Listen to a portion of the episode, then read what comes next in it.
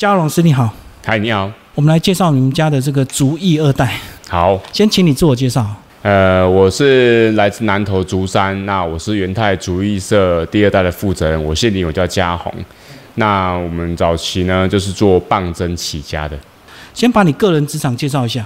呃，我早期呢，就是嗯，我离开竹山的时候呢，是去读军校。那军校读完之后呢，我就是下部队开始服役，是专门在修 IDF 飞机引擎的职业军人。那我做满六年之后呢，就退伍了。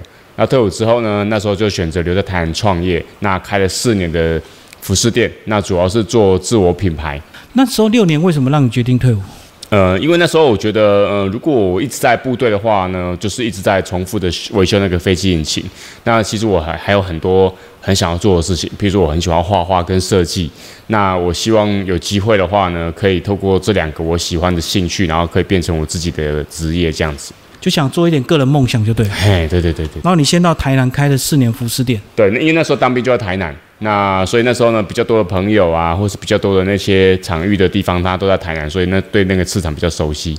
是男性的那些潮牌吗？啊，对，就是自己设计 T 恤，然后自己贩售这样子。好，那四年后就决定回来竹山。对，四年后呢，因为呃接到家里家里的一通电话，那我妈她打给我，她说：“哎，刚就被关啊，你刚好被等来，你刚好被等来讲。”然后那时候呢，我就想说，好，那就回去看看能够帮上什么忙。因为我想说，飞机引擎我也会修，然后也我我也自己也会设计潮牌，所以品牌对我来讲应该不是什么问题。所以那时候想说，好，那我就回家，呃，看看能够帮上什么忙这样。所以那时候就有使命感，回来救家族企业。使命感。嗯，严严格来说应该是优好吧，就是比较孝顺。然后想说好，那爸爸妈妈把我们养长大，可是工厂就要收掉，那我会希望说可以自己能够有能够帮上什么忙就尽量帮这样子。不过你个人应该还是有点企图心啊，你想说飞机都会修了，我就不相信那个产业救不起来。哦，对，因为那时候就看到哎机具都还在啊，而且竹林那么多，没道理做不起来。对，就想要试看看这样。好，那回来之后发现什么问题？呃，后来发现整个竹产业其实它没落的比我想象中还要严重。那包含产业断产业的断裂，然后机具跟人才的流失，然后整个市场的衰退都比我想象中还要来来的严重。所以就觉得啊，这是一件很困难的一件事情。那时候，对，所以不是单纯你们做那个竹棒的那个问题。对，其实不是，是整个产业，整个产业的。因为那时候有非常多的机具跟人才都为了到像东南亚或是大陆的那那个地区，所以呃，就变成说竹山这边留在在地在做的已经是啊很少的。原本产业是很蓬勃的，那后来呢，已经萎缩到全台湾应该剩下不到一百间的竹工厂，所以它是一个比较视为的一个产业这样子。那你后来开始怎么拯救？呃，因为我妈那时候跟我讲说，全台湾剩下我们在做棒针，所以那时候我就觉得，哎，全台湾剩下我们在做，那应该是全台湾唯一，应该是还蛮厉害的。所以那时候想说，应该有有机会再把它重新呃做一些做一些不一样的改变。所以呢，起心动念是从这个方向去思考的。然后后来怎么又转型变成竹牙刷、竹杯？好，因为那时候呢，呃，发现呃织毛衣的人真的很少。那好像不能够一直在把执念放在要重新复出棒针，对。虽然说那时候我们已经有想到一个很棒的一个 solution，就是我们可以把啊竹棒针设计成一个品牌，让啊很多的这个这个案例是我从荷兰看到的，因为荷兰荷兰的六十五岁以上的老年人口呢，大概占全国的比例是百分之二十五。那他们有一个设计师呢，他们是直接跟这些长照机构合作，他们设计了一个织品，然后请这些可以劳动的年长者呢去编织，编织完之后呢的作品就是卖掉，他们会帮他卖掉，卖掉之后呢会回馈百分之二十到这些试作者身上，他们有酬劳就对，哎，对他们有酬劳，所以。等于说，是他们还是可以持续的劳动劳动者这样子。那我那时候呢，就看准了这个这个市场，那希望可以从这方面着手。但是同时呢，也有一个民宿业者跑来找我，他说：“哎，嘉宏，你可以帮我开发房间备品吗？”我说：“好，那我们就试着开发看看。”所以是同步进行。那后来呢，我们有发了一一份问卷，然后去网络上面去询问，呃，你会打毛线吗？你会刷牙吗？那理所当然，两千份都说我会刷牙。但是不一定会打毛线，但是只有十几个人会说他要打毛线。那有一句话就是选择比努力重要嘛。那这个时候就告诉我们，哎，你应该要做个选择了，朝哪个方向去努力。那所以那时候呢，我就选择从竹牙刷去做努力，然后把比较多的资源投入在竹牙刷上面。那呃，这也其实也也也也验证，就是如果我们朝着大家都是消耗品的方向去做的话呢，它是会有一定的市场的。那后来我们才发现，台湾一年大概消耗掉一亿支的塑胶牙刷。如果把这一亿支塑胶牙刷排成一条线的话呢，它应该可以环到台湾海岸圈十七圈，这个是有被计算过的。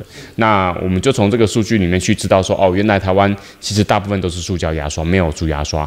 然后再来就是，如果把这些竹牙刷变成就是这些塑胶牙刷的垃圾呢，就是它其实已经很严重了。那如果我们可以再从这个这个呃减塑的一个浪潮里面呢，去取得我们竹牙刷在减塑里面的一个地位的话呢，那其实大家对于这个呃竹牙刷就会是一个非常好的印象，因为它本身就没有用到塑胶这样子。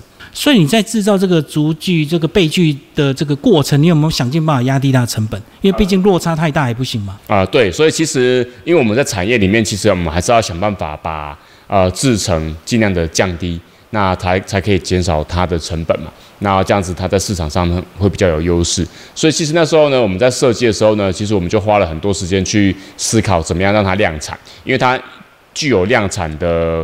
规模之后呢，它才有办法降低它的成本。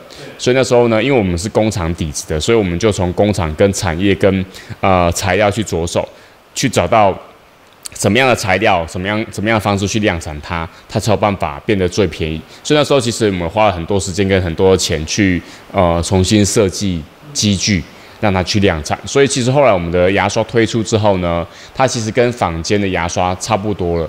其实坊间牙刷。呃，我们的牙刷是从一支一百块到一百八十块都有。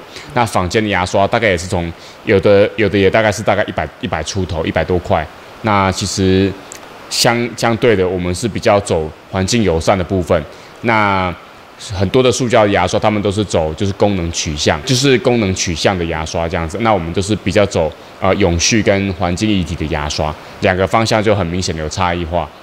可是当你造成风潮之后，是不是又有？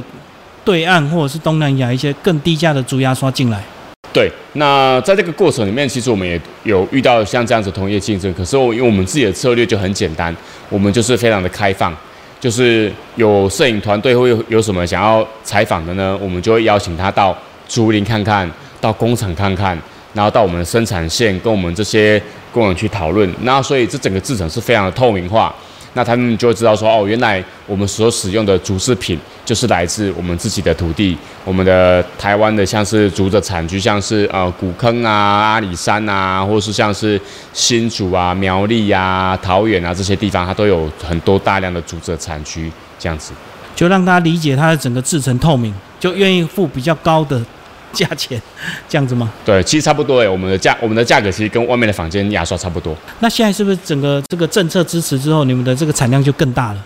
呃，其实政策支持之后呢，会影响到消费者，然后也会影响到很多像是原本在用一次性备品的那些民宿或饭店，他们就会知道说，哦，原来。台湾也有这样子好东西，那政策支持只是其中一个部分，就是它会引导大家去思考怎么样在你的生活或是你的商业里面呢，可以减少塑胶的用量。那如果他有这样子的概念的话呢，那他们就会想要跟我们合作，因为这也是他们必须要负起的呃有责任的旅行。那他们也必须要负起某某一部分的责任，要教育他们自己的消费者。那让他们知道说，他们在旅行这个过程，其实尽可以尽量减少垃圾的产出的话，那对整个环境跟旅游品质是非常的友善跟有帮助的。所以你的产品并不是一次性，对不对？它其实不是一次性的，所以是可以带走的，可以带走的。那它有点像是一个纪念品的概念。对，因为它上面可以，我们可以像这样子，我们可以做一些镭射雕刻啊，做一些刻字化啊，对对对，所以很多饭店跟民宿他们就会觉得说，哎，那他就可以趁机把它 logo 或者是把他们 slogan 放上去，让来来的游客呢，他们可以延续着当初入住的感动，那回到家就会看到这些产品，他就会想起来这样子。甚至刻字化是不是还打上客人的名字？对，也可以，如果他可以提前跟我们说的话，对，嗯。所以后来有在开发周边吗？就从呃后来的话，因为我们呃工厂部的部分就是呃因为竹这个这个是一个呃比较没有办法持续开发很多很多东西的的一个一个素材，因为竹材料它必须要能够呃掌握它的特性，然后从它的特性慢慢去开发。所以其实我们后来花了很多时间在改良制成。因为竹制品我们希望它可以量产，那它具有优势。那如果我们可以修改更多的制成的话，我们就可以不需要养来那么多大量的员工、大量的人工跟手做的工的工作，我们就可以用半自动或自动化机器去取代人工。那这样子我们就可以减少就是手手工的制成这样子。所以你就说你花了很多时间去了解竹子的特性，改善你的制成，并不是急着开发更多产品。对对对对对，因为我觉得像我自己在产业界里面，应该是要这么做。那呃这样做之后呢，就会变成我们的产品它就更具有优势。那它如果要往更多国家去的话呢，它就会更有机会。对，而不是单单做呃很广很广泛的品牌。因为很广泛的品牌的话，可能我们就会在材料上面就必须要屈就于呃，它可能要进口大陆的材料啦，进口东南亚的材料，它才有办法做。所以我们先不这么做。对，好，你刚刚也提到说你个人对一些美学设计也有兴趣，那有运用在这个这个它的设计上吗？就是不是单纯就一支牙刷？呃，其实后来我们在像杯子上面，其实我们做了很多的设计。对，那像这些图腾跟 logo 呢，都是我们跟设计师去讨论，用我们的概念呢去延伸出来。那它除了可以放在杯子上面雷雕之外呢，它还可以延伸到到 T 恤上面，我们可以把它印制出来。那这些呢，其实也可以变成是手作课程。就是你如果来竹山，那你就可以来我们店报名这样子的手作课程，它就可以自己去彩绘这些颜色啊，然后这些图案，那你可以把它磨掉，它就变成是工艺的一个环节。那你可以除了呃。感受竹制品的美丽之外呢，你还可以参与这个公益的一个部分。嗯，好，最后提到跟这个在地的这个合作啊，包包括跟何培军老师。对。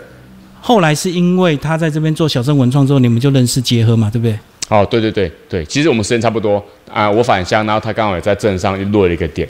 然后就是有一次我们在他一个场合里面，我们就呃互相聊天，然后就认识了。那之后呢，因为他们做的是比较像服务性质的东西，那我们自己是比较做产业制造产业链的垂直，对垂直整合。那其实这样搭起来是很完美的。对，就是我们有产业链垂直整合，然后他们有服务跟设设计的一个广一个广度。然后我们就是经常去讨论说，我们要怎么样用各自的专业。